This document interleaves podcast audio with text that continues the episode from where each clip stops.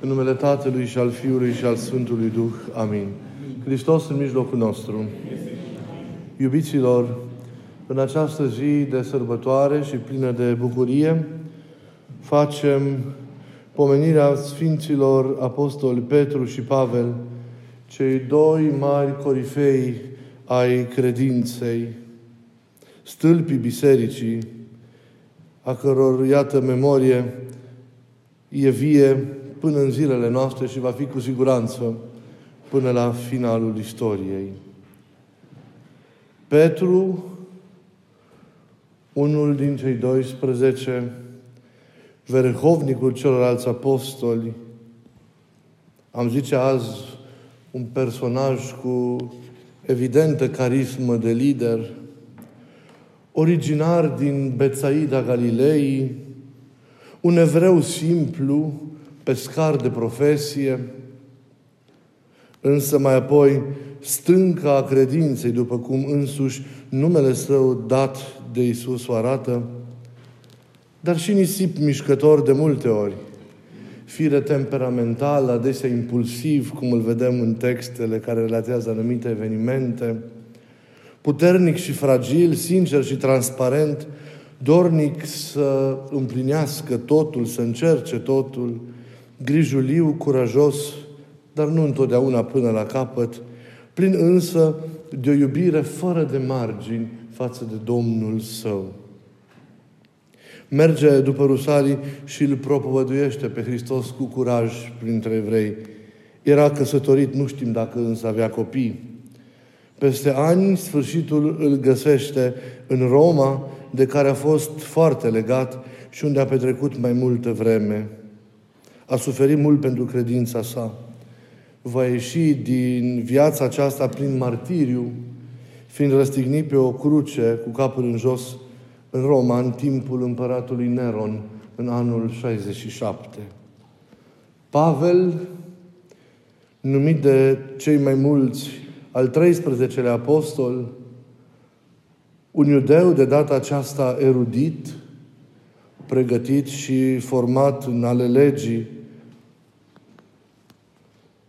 Bună oară, a studiat la școala lui Gamaliel din Ierusalim, fost cetățean roman, vorbitor fluent de limbă, de limbă greacă, originar din Tarsul Ciliciei, atașat și pasionat profund de Hristosul pe care la început l-a prigonit cu forță și căruia apoi i-a dăruit totul după convertirea sa. Tulburător prin credința sa arzătoare, fragil prin constituția sa fizică, dar incredibil de rezistent, mistic și strateg, un propovăduitor neobosit al Evangheliei Domnului său, un convertitor de excepție, statornic în rostul său, dar adesea imprevizibil, un scriitor de epistole, de scrisori, fără excepție, către bisericile pe care le-a format și cărora le-a purtat de grijă, apostol autoproclamat, fără doar și poate un geniu al creștinismului. Îi datorăm enorm. Prin călătoriile sale misionare, a dus împreună cu ucenicii săi Evanghelia în tot bazinul Mării Mediterane. A împlinit o lucrare incredibilă. A suferit și el mult pentru credința sa, ați auzit în lectura apostolică de astăzi. A suferit pentru Evanghelie. Nu a fost căsătorit.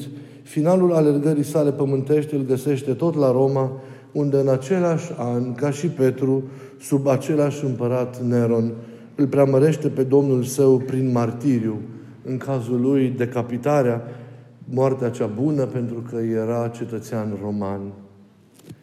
Petru a fost adus, iubiții mei, la Hristos de către Andrei, fratele său de sânge, așa cum ne arată Sfântul Ioan Evanghelistul în scrierea sa. Cei doi petrec un timp dintr-o zi împreună. Atunci Isus îi va schimba numele din Simon în Chefa, Petru, piatra. Pentru nu a uitat niciodată acea zi, nu a uitat niciodată acea întâlnire, acea privire, acea puternică trăire lăuntrică, acel moment care a devenit preambulul invitației la o misiune unică care îi va da peste cap toate planurile sale de viață și care îi va schimba din temelii. Nu peste multe zile de la acea întâlnire, pe malul lacului Genizaret, într-o zi însorită, Iisus îl va chema să-i fie ucenic. Pe Pavel, Domnul îl convertește într-o manieră copleșitoare. Îl întoarce din îndrătnicia sa de a fi persecutor, prin acea splendidă arătare de pe drumul Damascului, când el mergea cu mandat de la Sinedriu din Ierusalim să extermine comunitatea creștină tot mai numeroasă și mai prezentă din Damasc, Siria. Saule, Saule, numele său vechi, pentru ce mă prigonești? Sunt cuvintele rostite de Isus în acea arătare, care l-au trezit ca din moarte pe cel care va deveni mai apoi Marele Apostol Pavel sau Paul, cum mai este cunoscut de o mare parte a lumii creștine. Orbirea sa temporară și retragerea, puțin știm acest lucru, de doi ani după acea întâlnire cu Anania, care era conducătorul comunității creștine din Damas, în deșertul Arabiei, sunt semne ale morții efective pentru omul vechi, trăite de apostol, și semne vestitoare ale unei învieri pentru cel care va schimba fața creștinismului timpuriu pentru totdeauna prin misiunea sa incredibilă. Două mari regrete au avut acești doi ucenici ai Mântuitorului și le-au avut până la capăt. Petru, acela de a se fi lepădat de Domnul său în noaptea pătimirii prin renegarea acestuia de trei ori, iar Pavel, pe acela de a-l fi prigonit pe Domnul prin ucenicii urmăriți și dați morții, până în momentul convertirii sale. Cu siguranță n-au uitat aceste prăbușiri pe care, deși au fost iertați și reabilitați, le-au răscumpărat mai târziu prin râvna și osteneala lor inegalabilă în anii misiunii și mai cu seamă mai apoi, cum am și spus deja, prin moartea lor. Care a fost, iubiților, forța lor extraordinară, care i-a motivat mereu, care le-a dat curaj și aripi, care nu i-a lăsat să dea înapoi nicio clipă în toți anii lucrării, care i-a făcut să fie dedicați într totul slujirii și lucrărilor, care i-a călăuzit până în moarte și dincolo de ea. Iubirea. Iubirea profundă față de învățătorul și Domnul lor, de la care au primit atât de mult, care i-a mântuit, care le-a dăruit totul și a chemat la o asemenea misiune. Iubirea lui Isus a trezit în ei iubirea pentru El, a cărei superbă expresie a fost însăși slujirea întregii, întregilor vieți. L-au pus, iubiților, pe Hristos înainte de toate. Au dat propovăduirea Evangheliei sale o prioritate absolută în viața lor. Ei nu au mai trăit pentru ei înșiși. Se vede acest lucru. Parcurge doar paginile cărții Faptelor Apostolilor din Noul Testament și au văzut și vedeți că ei nu au mai trăit pentru ei. Ei nu au mai avut rațiuni de realizare în această lume, în afara misiunii pe care au împlinit-o. Viața nu a mai fost a lor, ci a celui căruia i-a oferit totul și pe care l-a urmat. Nimic n-a prevalat în fața iubirii față de El. Niciun afect scump și firesc, cum este bunoară familia sau alte rânduieli ce țin de viața aceasta. Pentru ei, El a fost unicul și a fost totul, sensul unic și deplin al vieților. Au înțeles că nu există alt mod de a-L urma pe Isus decât dăruirea totală de sine. Au trecut adesea prin greutăți și situații incredibile pentru noi și extraordinar de dure. Dar iubirea față de El, însoțirea nevăzută pe care au trăit-o prin credință cu El, i-a făcut să treacă cu curaj prin toate. Nu există, au înțeles ei, iubire adevărată fără cruce. Ei au iubit mult și lumea la care au ajuns prin propovăduirea Domnului lor. Nu poți să faci o astfel de lucrare fără să iubești mult și pe Domnul și și omul căruia te adresezi.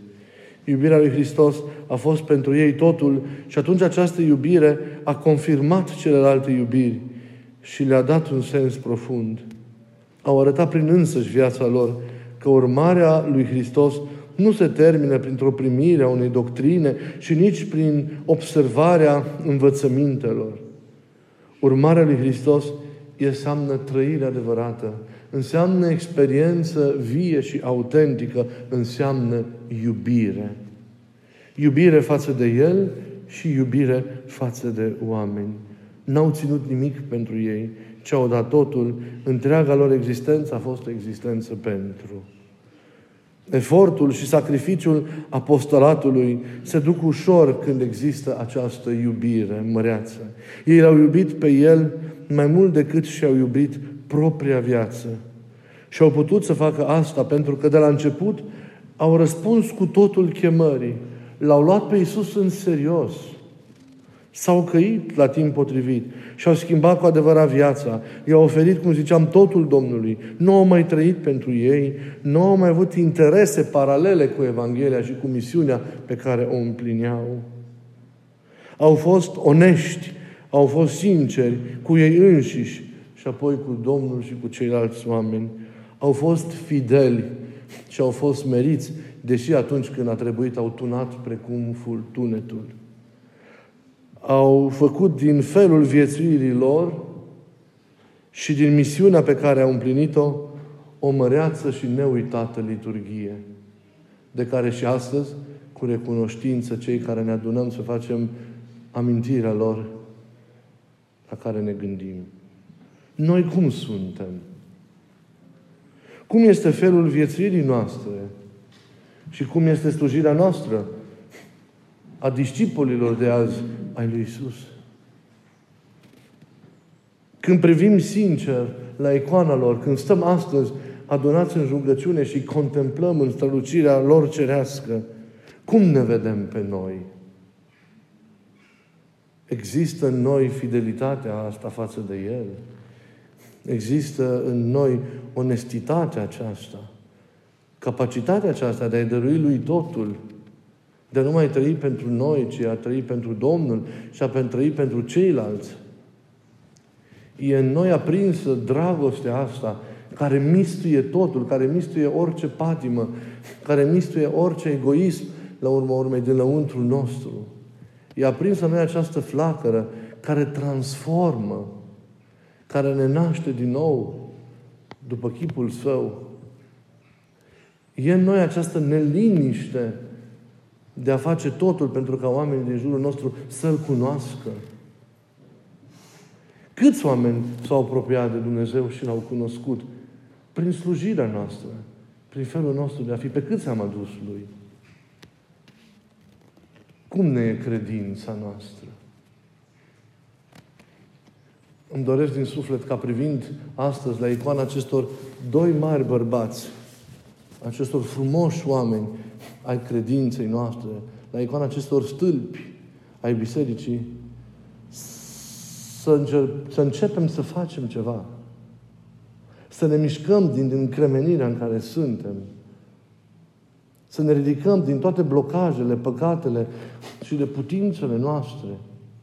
Să realizăm că ni s-a dat un timp, că avem o lucrare, că avem ceva de făcut și să facem lucrul pe care El îl vrea. Să împlinim rostul Lui, pe care, rostul pe care El ne-l dă. Să fim mâinile Lui prelungite, care mângâie, care încurajează, care îmbrățișează. Să fim, să împrumutăm gura prin care să anunțăm mântuirea și bucuria veștii veșnice. Să facem totul așa cum ei au făcut, pentru că l-au primit în viața lor pe Cel care a dat totul. Și a dat propria viață ca noi să ne mântuim exemplul lor să ne inspire și să miște ceva în noi și să genereze un început frumos de viață. Rugăciunea lor să ne ocrotească. Îi mulțumim lui Dumnezeu pentru exemplul unor astfel de oameni pe care nu poți să-i uiți vreodată. și care sunt cu noi, sunt vii, sunt în unica biserică a Domnului și care sunt frații noștri mai mari să fie binecuvântată peste ani amintirea lor și să avem binecuvântarea lor.